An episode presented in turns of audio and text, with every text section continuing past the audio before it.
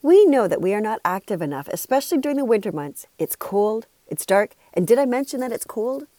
Did you know that 63% of us are not active enough to achieve the healthy benefits that we need from physical activity?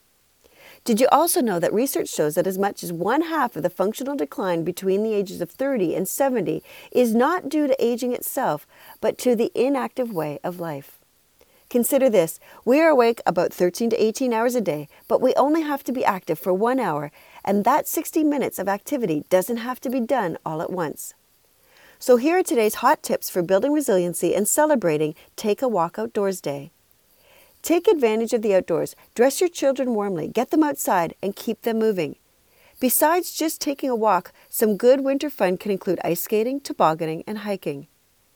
At work, get active by taking a walking meeting or taking a brisk walk before lunch for about 10 minutes. Keep track of your active and inactive time. Awareness is the first step to going from inactive to active. Looking for more ways to build your resiliency? Take my free online vulnerability test at worksmartlivesmart.com under the Resources and Courses tab.